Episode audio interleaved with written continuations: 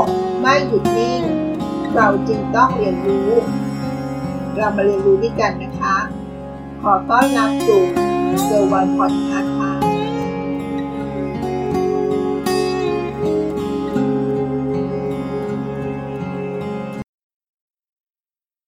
สุขภาพกับชีวิตเป็นของคู่กันนะคะ ในยามที่เราเป็นเด็ก เราก็ไม่ค่อยกังวลเรื่องสุขภาพกันเท่าไหร่ใช่ไหมคะ ราะโดยปกติแล้ว คนที่เป็นเด็กหรืออายุยังน้อย ก็จะมีสุขภาพร่างกายที่แข็งแรง เมื่อเติบโตขึ้นมาในวัยที่กำลังทำงาน สุขภาพก็ยังพร้อมอยู่นะคะ แต่เมื่อเวลาผ่านไป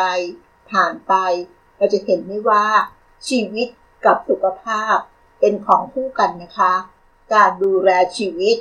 กับการดูแลสุขภาพของเรา เป็นสิ่งที่จำเป็นและสำคัญมากๆ เช่นกันนะคะ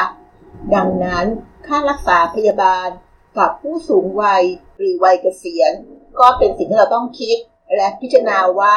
เราจะเลือกอะไรดีนาะระหว่างบัตรประกันสังคม บัตรทอง หรือประกันสุขภาพคะหัวข้อในวันนี้ที่จะมาชวนคิดก็คือ บัตรอะไรคะที่เหมาะกับสุขภาพ ไม่ว่าจะเป็นประกันสังคม บัตรทอง หรือประกันสุขภาพ กับวัยเกษียณของเราหรือผู้สูงวัยค่ะ ประกันสังคม บัตรทอง รวมทั้งประกันสุขภาพ เราจะเลือกอย่างไร ให้มันตรงใจกับวัยเกษียณดีคะในการวางแผนเกษียณอายุหนึ่งในเรื่องที่สำคัญมากๆ ที่เราทุกคนต้องให้ความใส่ใจเป็นอย่างมาก ก็คือการวางแผนบริหารจัดการค่าใช้จ่าย ที่เกี่ยวกับค่ารักษาพยาบาลใช่ไหมคะ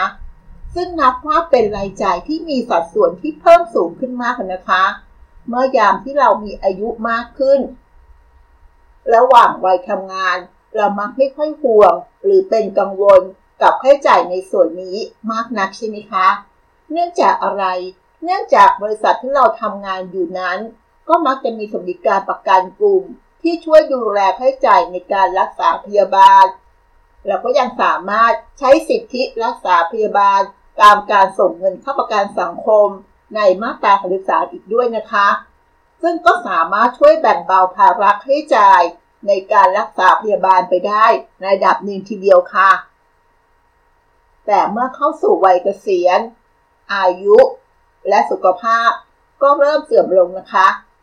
เมื่อเริ่มเสื่อมถอยทำให้มีแนวโน้มว่า ค่ารักษาพยาบาล ก็จะเพิ่มสูงขึ้นค่ะ แต่สวัสดิการด้านการรักษาพยาบาลที่เคยได้รับจากบริษัทที่ทำงานก็ได้หมดไปแล้วนะคะ เราก็จะมีสิทธิในการรับค่ารักษาพยาบาลอะไรบ้างล่ะ และเราควรจะเลือกอย่างไร ให้ตอบโจทย์ความต้องการของเราในวัยเกษียณคะเรามาดูนะคะว่าระหว่างสองบัตรมาเปรียบเทียบกันนะคะว่าอะไรดี หรืออะไรด้อยกว่ากัน นั่นก็คือบัตรประกันสังคมกับบัตรทองค่ะ ระหว่างสองบัตรนี้อะไรดีกว่ากันสำหรับการสิทธิรักษาพยาบาลจากบัตรประกันสังคมนั้น แม้เราจะเกษียณอายุแล้ว แต่เราก็ยังมีทางเลือกนะคะ ที่จะยกเลิก หรือเก็บรักษาสิทธิการพยาบาลจากประกันสังคมก็ได้ค่ะ มีข้อให้เราคิดอยู่สองข้อด้วยกันนะคะ ข้อที่หนึ่งหากลาออกหรือสิ้นสุดสมาชิกภาพ จากการเกษียณอายุ ตามประกันสังคมมาตรา33เราก็จะไม่ได้รับสิทธิประโยชน์จากประกันสังคมอีกต่อไปแล้วนะคะ ซึ่งรวมไปถึงสิทธิการรักษาพยาบาลด้วยค่ะ หากผู้ประกันตนจ่ายเงินสมทบมาเกิน 15 ปีแล้วนะคะ หรือคิดเป็น 180 เดือนนั่นเองค่ะ ได้รับบำนาญชราภาพแทนนะคะ แต่เราก็สามารถไปใช้สิทธิรักษาพยาบาลจากบัตรประกันสุขภาพทั่วหน้า หรือเรียกกันง่าย ๆ ว่าบัตรทองก็ได้นะคะ มาดูข้อคิดข้อที่ 2 นะคะ หากเรายังเลือกที่จะคงพันภาพ การเป็นสมาชิกของประกันสังคมเอาไว้ เราก็ต้องเปลี่ยนประกันสังคมจากมาตรา 33 เป็นมาตรา39แทนก็ได้นะคะ ต่อภายใน 6 เดือน นับจากที่เราลาออกจากงานแล้วนะคะ ก็จะหมดสภาพการเป็นสมาชิกประกันสังคมตามมาตรา33แล้วเราก็มาสมัครมาตรา39ภายใน 6 เดือน หลังจากที่เราลาออกจากสมาชิก ในมาตรา33แล้วค่ะ ซึ่งในกรณีนี้ผู้ประกันตนจะต้องจ่ายเงินสมทบสำหรับมาตรา39นะคะ อยู่ที่จำนวนเงิน 432 บาทต่อเดือนค่ะ ถ้าคิดเป็นรายปีก็คือ 5,184 บาทต่อปีนั่นเองนะคะ ในการคิดอัตรา 432 บาทต่อเดือนนั้น เขาคิดมาจากการหัก 9%บนหารเงินเดือนที่ใช้ในการคำนวณเงินสมทบ อยู่ที่เงินเดือน 4,800 บาท ซึ่งซึ่งเงินเดือนตัวนี้กำหนดโดยประกันสังคมนะคะทำให้ผู้ประกันตน ก็ยังคงสิทธิ การรักษาพยาบาล รวมถึงสิทธิประโยชน์อื่น ๆ ของประกันสังคม ไม่ว่าจะเป็นผู้พลภาพคลอดบุตรส่งเคราะห์บุตร ชราภาพ และเสียชีวิตค่ะ นั่นก็คือข้อคิด2ออย่างนะคะสำหรับบัตรประกันสังคม ผู้ที่อยู่ในมาตรา33อยู่แล้ว และเมื่อเกษียณอายุก็มีอยู่2อย่างนะคะ อย่างแรกก็คือลาออกจากมาตรา33หรือสิ้นสุดสมาชิกโดยสภาพอยู่แล้วนะคะ และเราก็ ขึ้นอยู่กับสิทธิ์นะคะ ว่าเราส่งเงินประกันสังคมมา เกิน 15 ปีหรือยัง ถ้าเกินแล้วก็รับบำนาญถ้ายังไม่เกินจะรับบำเหน็จนะคะ ซึ่งในกรณีนี้เราสามารถจะเลือกการรักษาพยาบาลต่อไปก็คือการใช้บัตรทองค่ะ ส่วนข้อคิดข้อที่ 2 ก็คือ ถ้าเราไม่ลาออก เรายังคงสมาชิก เป็นสมาชิกของประกันสังคมอยู่ ก็ต้องเปลี่ยนจากมาตรา33เป็นมาตรา39แทนนั่นเองนะคะ ภายใน 6 เดือนนับจากที่เราลาออกจากงานนะคะซึ่งเงินที่จ่ายก็คือ432 บาท คิดจาก 9%ของฐานเงินเดือน 4,800 บาทนะคะ ซึ่งส่วนนี้เราก็ต้องจ่ายประกันสังคมทุกเดือนค่ะ ดังนั้นผู้ที่เกษียณอายุส่วนใหญ่ก็มักจะมีคำถามว่า เราควรจะลาออกจากสมาชิกภาพประกันสังคม มาตรา33เพื่อรับเงินบำนาญชราภาพ ส่วนการรักษาพยาบาลก็ไปใช้สิทธิ์การรักษาพยาบาลจากบัตรทอง หรือควรจะรักษาสิทธิประโยชน์ตามประกันสังคมตัวเดิมไว้ ด้วยการส่งประกันสังคมมาตรา39ต่อกัน หากเราเลือกที่จะต่อประกันสังคมในมาตรา39 ก็ได้รับเงินบำนาญชราภาพ ก็ต่อเมื่อเราออกซะก่อนนะคะ จากการผู้ประกันตนมิฉะนั้นเราก็ยังไม่รับเงินบำนาญหรือเงินบำเหน็จนะคะทำให้เงินเดือนเฉลี่ย 60 เดือน ที่จะได้รับ เมื่อเราทำมาคำนวณเงินเดือนบำนาญนะคะ เพราะกติกาของประกันสังคมเขาบอกว่าบำนาญนั้นเขาจะคิดเฉลี่ย จากเงินที่เรารับ 60 เดือนสุดท้ายนะคะที่นำมาคำนวณเงินบำนาญ ก็จะเหลือเพียงแค่ 4,800 บาท ส่งผลให้เงินบำนาญที่เราจะได้รับมันก็จะลดลงนะคะ ในขณะที่เงินเดือนเฉลี่ยในการคำนวณเงินบำนาญของสังของประกันสังคมตามมาตรา33นั้น จะอยู่ที่เงินเดือนอยู่ที่ 15,000 บาทค่ะ นั่นก็คือสิ่งที่เราต้องมาคิดกันนะคะว่าใครที่อยู่ในมาตรา33แล้วก็เสียแล้วเนี่ย จะยังคงออกจากประกันสังคมเลย พื่อรับบำนาญหรือบำเหน็จอันนี้แล้วแต่การส่งเงินสมทบนะคะ หรือจะยังคงสภาพไว้ด้วยการอยู่มาตรา39แทนมาตรา33แต่ก็ต้องส่งเงินประกันสังคมต่อไปเรื่อย ๆ นะคะ แต่สิ่งที่กังวลอีกอย่างก็คือเงินบำนาญของเราก็จะลดลงนะคะ เพราะว่ามาตรา39นี้อัตราฐานเงินเดือนก็จะเปลี่ยนจาก 15,000ของมาตรา33เป็น 4,800 อันนี้ขึ้นอยู่กับเงินเดือนจริงของเรานะคะ ถ้าเงินเดือนจริงของเราน้อยกว่านี้ก็คือตามเงินเดือนจริง ถ้าเงินเดือนของเรามากกว่านี้ ก็อยู่ที่เงินเดือนฐานหมื่นห้าสำหรับมาตราสามสามและอยู่ที่สี่พันแปดสำหรับมาตราสามสิบเก้านะคะที่เห็นได้ว่าสิทธิการรักษาพยาบาลตามประกันสังคม และสิทธิการรักษาพยาบาลตามสิทธิประกันสุขภาพทั่วหน้า หรือบัตรทองก็มีความแตกต่างกันนะคะ เพื่อให้เราทำการตัดสินใจได้ง่ายขึ้นนะคะว่า เราควรจะอยู่ในแบบประกันสังคมต่อไป หรือออกไปใช้บัตรทองดีเราก็จะมาเปรียบเทียบสิทธิประโยชน์ที่แตกต่างกัน ระหว่างสองทางเลือกนี้นะคะ ระหว่างประกันสังคมกับบัตรทองค่ะเรามาดูสิทธิประโยชน์ของทั้งสองอย่างเปรียบเทียบกันนะคะ หัวข้อที่หนึ่งก็คือการใช้บริการค่ะ ถ้าเป็นประกันสังคม เราก็จะใช้บริการเฉพาะโรงพยาบาลคู่สัญญาที่เลือกไว้เท่านั้นนะคะ จะเป็นโรงพยาบาลชุมชนที่ร่วมโครงการและอยู่ในพื้นที่ที่ลงทะเบียนไว้เท่านั้นค่ะ แต่ถ้าเป็นบัตรทอง หากไม่มีแพทย์ผู้เชี่ยวชาญ ก็สามารถส่งตัวไปยังโรงพยาบาลที่มีผู้เชี่ยวชาญเฉพาะเจาะจงได้ค่ะ ข้อที่ 2 นะคะ การเจ็บป่วยเฉพาะโรค สำหรับประกันสังคมนั้น จะไม่คุ้มครองการปลูกถ่ายไขกระดูก หากเป็นมะเร็งชนิดที่ประกันสังคมกำหนดไว้มาก่อน และก็จะไม่คุ้มครองการปลูกถ่ายไต หากเป็นโรคไตเรื้อรังมาก่อนที่จะทำการประกันสังคมนะคะ แต่ถ้าเป็นบัตรทองจะคุ้มครองไม่ว่าจะเป็นมาก่อนหรือไม่นะคะ มาดูหัวข้อที่ 3 นะคะ บริการงานด้านทันตกรรม ถ้าเป็นประกันสังคม ก็จะสามารถถอนฟันอุดฟันขูดขุนหินปูน ไม่เกิน 900 บาทต่อปี แต่สำหรับบัตรทอง ใช้ได้ไม่จำกัดจำนวนครั้ง และไม่มีวงเงินด้วยนะคะ ข้อที่ 4 การรักษาการรักษาตัวอย่างต่อเนื่องสำหรับประกันสังคมนั้นไม่คุ้มครองค่ะ แต่สำหรับบัตรทอง จะให้บริการการรักษาตัวแบบพักฟื้นหลังผู้ป่วยกลับบ้าน และการฟื้นฟูสมรรถภาพร่างกาย หลังสิ้นสุดการรักษาที่ค่ะข้อที่ 5 ด้านยาและเวชภัณฑ์นะคะ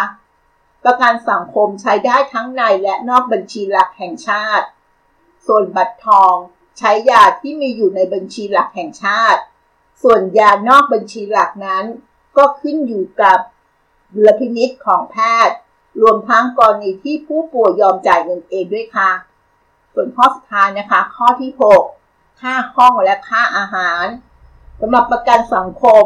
ค่าห้องและค่าอาหารสามัญไม่เกิน 700 บาทต่อวันค่ะ ส่วนบัตรทองก็จะครอบคลุมค่าห้องและค่าอาหารสามัญเฉพาะโรงพยาบาลของรัฐบาลนะคะ นั่นก็คือข้อเปรียบเทียบให้เห็นระหว่าง2องอย่างนะคะ ประกันสังคมกับบัตรทองก็จะเห็นได้ว่าสิทธิการรักษาพยาบาล ตามสิทธิประกันสุขภาพทั่วหน้า หรือบัตรทอง ก็ไม่ได้ด้อยไปกว่าสิทธิการรักษาพยาบาล ตามสิทธิของประกันสังคมแต่อย่างใดเลยนะคะ ดังนั้นการลาออกจากประกันสังคมมาตรา33เพื่อรับเงินบำนาญ และเลือกใช้สิทธิ์รักษาพยาบาลจากบัตรทอง น่าจะเป็นทางเลือกที่ดีกว่าการส่งต่อประกันสังคม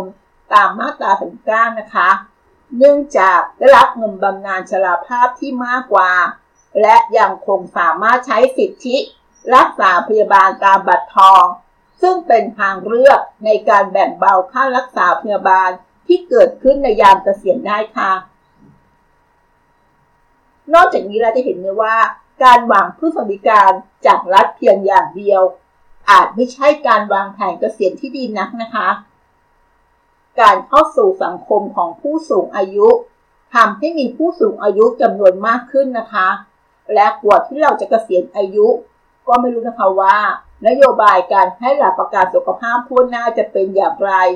เงินงบประมาณจะเพียงพอหรือไม่ จะยกเลิกไปเสียก่อนหรือเปล่า ดังนั้น หากเราไม่มีการวางแผนการเงินของเราเองในเรื่องนี้ ถึงตอนนั้นอาจจะสายเกินไปก็ได้นะคะ เราต้องมีการเตรียมเงินสำรองไว้ เป็นค่ารักษาพยาบาลของตัวเองและของครอบครัวนะคะ รวมไปถึงการซื้อประกันสุขภาพไว้เพิ่มเติมด้วยนะคะ ส่วนการเลือกซื้อประกันสุขภาพ ก็ต้องคำนึงถึงเงื่อนไขและข้อควรพิจารณา ต่างๆประกอบด้วยดังต่อไปนี้นะคะ ข้อที่ 1 ประกันสุขภาพ อาจจะไม่คุ้มครองโรคที่เราเป็นมาก่อนหน้าที่ทำประกันนะคะ ข้อที่ 2 ประกันสุขภาพจะไม่เริ่มคุ้มครองทันทีนะคะ เมื่อเราทำประกันณวันนี้ เพราะว่ามีระยะเวลาของการรอคอยค่ะ ในช่วงระยะเวลาของการรอคอยนี้ เราจะไม่สามารถเข็นค่ารักษาพยาบาลได้นะคะ ในกรณีที่เจ็บป่วยทั่วไป ก็จะมีระยะเวลารอคอยอยู่ที่ 30 วัน นับจากวันที่กรมธรรม์มีผลบังคับใช้นะคะ ในขณะที่บางโรค อาจมีระยะเวลาการรอคอยที่นานมากกว่านี้ อาจถึง 90 ถึง 120 วันทีเดียวนะคะ หรืออาจจะมากกว่านั้นก็ได้ ซึ่งโดยส่วนใหญ่แล้วก็จะเป็นโรคประเภทที่มันเลื้อรัง รักษาให้หายขาดยาก รวมทั้งมีค่ารักษาพยาบาลที่สูง ตัวอย่างเช่นมะเร็ง เนื้องอก นิ้ว เงื่อนไขของประกาศสุขภาพ ก็จะมีข้อยกเว้นไม่คุ้มครองในโรคบางโรค เช่น การรักษาที่เกี่ยวข้องกับความสวยความงาม การสัญญกรรม ใบหน้าเพื่อความสวยงาม การคลอดลูก และค่ารักษาอื่นๆ เพื่อการมีบุตร การรักษาที่ไม่ใช่แพทย์แผนปัจจุบัน ตัวอย่างเช่นการฝังเข็ม การนวดกดจุดค่ะ และข้อที่ 3 นะคะ การทำประกันสุขภาพ ต้องเปิดเผยข้อมูลตามความเป็นจริงนะคะมิฉะนั้นถ้าทางบริษัทประกันสืบทราบภายหลังว่าที่เราให้ข้อมูลไว้ไม่จริงแล้วก็เขาสามารถยกเลิกกรมธรรม์ได้เลยนะคะ จะเห็นได้ว่าเงื่อนไขของการทำประกันสุขภาพ ไม่ว่าจะเป็นการไม่คุ้มครองโรคที่เราเป็นมาก่อนทำประกัน หรือการระยะเวลารอคอยต่างๆทำให้เราต้องทำการวางแผนการประกันสุขภาพให้ดีด้วยนะคะ ว่าควรทำตอนไหน หากจะทำตอนใกล้เกษียณ ก็ต้องหมั่นดูแลสุขภาพของตัวเราเอง ให้แข็งแรงให้ดีนะคะ เพื่อจะไม่มีปัญหาในการทำประกันสุขภาพค่ะ และได้รับความคุ้มครองที่ครบถ้วนด้วยนะคะ หากไม่มีข้อจำกัดทางการเงิน ก็น่าที่จะวางแผนการทำประกันสุขภาพ ไว้แต่เนิ่นๆนะคะ ซึ่งถือว่าเป็นการบริหารความเสี่ยงที่ดีอย่างหนึ่งของชีวิตนะคะ เพราะชีวิตกับความเสี่ยงเป็นของคู่กันนะคะ ชีวิตนี้ไม่มีความแน่นอนนะคะ การซื้อประกันสุขภาพ ก็อาจจะเป็นสิ่งหนึ่ง ที่มีเงินอย่างเดียวก็อาจซื้อไม่ได้นะคะ จะต้องมีสุขภาพที่ดีประกอบด้วยนะวันที่เราทำการซื้อประกันสุขภาพประกอบด้วยนะคะ นั่นก็คือเรื่องราวที่มาฝากกันในวันนี้นะคะก็จะเป็นข้อคิด ไม่ว่าจะเป็นวัยทำงาน หรือวัยผู้สูงอายุ หรือวัยเกษียณ ก็จะเห็นได้ว่า ไม่ว่าจะเป็นประกันสังคม บัตรทอง ประกันสุขภาพ ก็ล้วนมีข้อดีข้อเสียแตกต่างกันนะคะ อย่างไรก็ตามคำว่าประกัน มันก็คือการป้องกันความเสี่ยงที่เกิดขึ้น เมื่อมีความกังวลในเรื่องของความเสี่ยงก็ต้องทำประกันใช่ไหมคะ แต่ถ้าเราดูแลสุขภาพ ด้วยการดูแลให้ร่างกายของเราแข็งแรง เราก็ไม่ต้องห่วงเรื่องประกันก็ได้ค่ะ ถ้าเรามั่นใจนะคะ แต่ถ้าเรายังไม่มั่นใจการมีประกันสักนิดก็เป็นเหมือนกับการปิดช่องทางของความเสี่ยง บางส่วน ให้เราเกิดความมั่นใจในการใช้ชีวิต ให้เรามีความสุขต่อไปในอนาคตนะคะ อย่าลืมนะคะ การประทำประกัน ไม่ว่าจะเป็นประกันสังคม บัตรทอง ประกันสุขภาพ รวมถึงประกันชีวิตนะคะ ลองคิดให้ดีว่าอะไรตอบโจทย์กับชีวิตของเรานะคะ ขอบคุณที่รับฟังแล้วพบกันใน EP หน้า สวัสดีค่ะ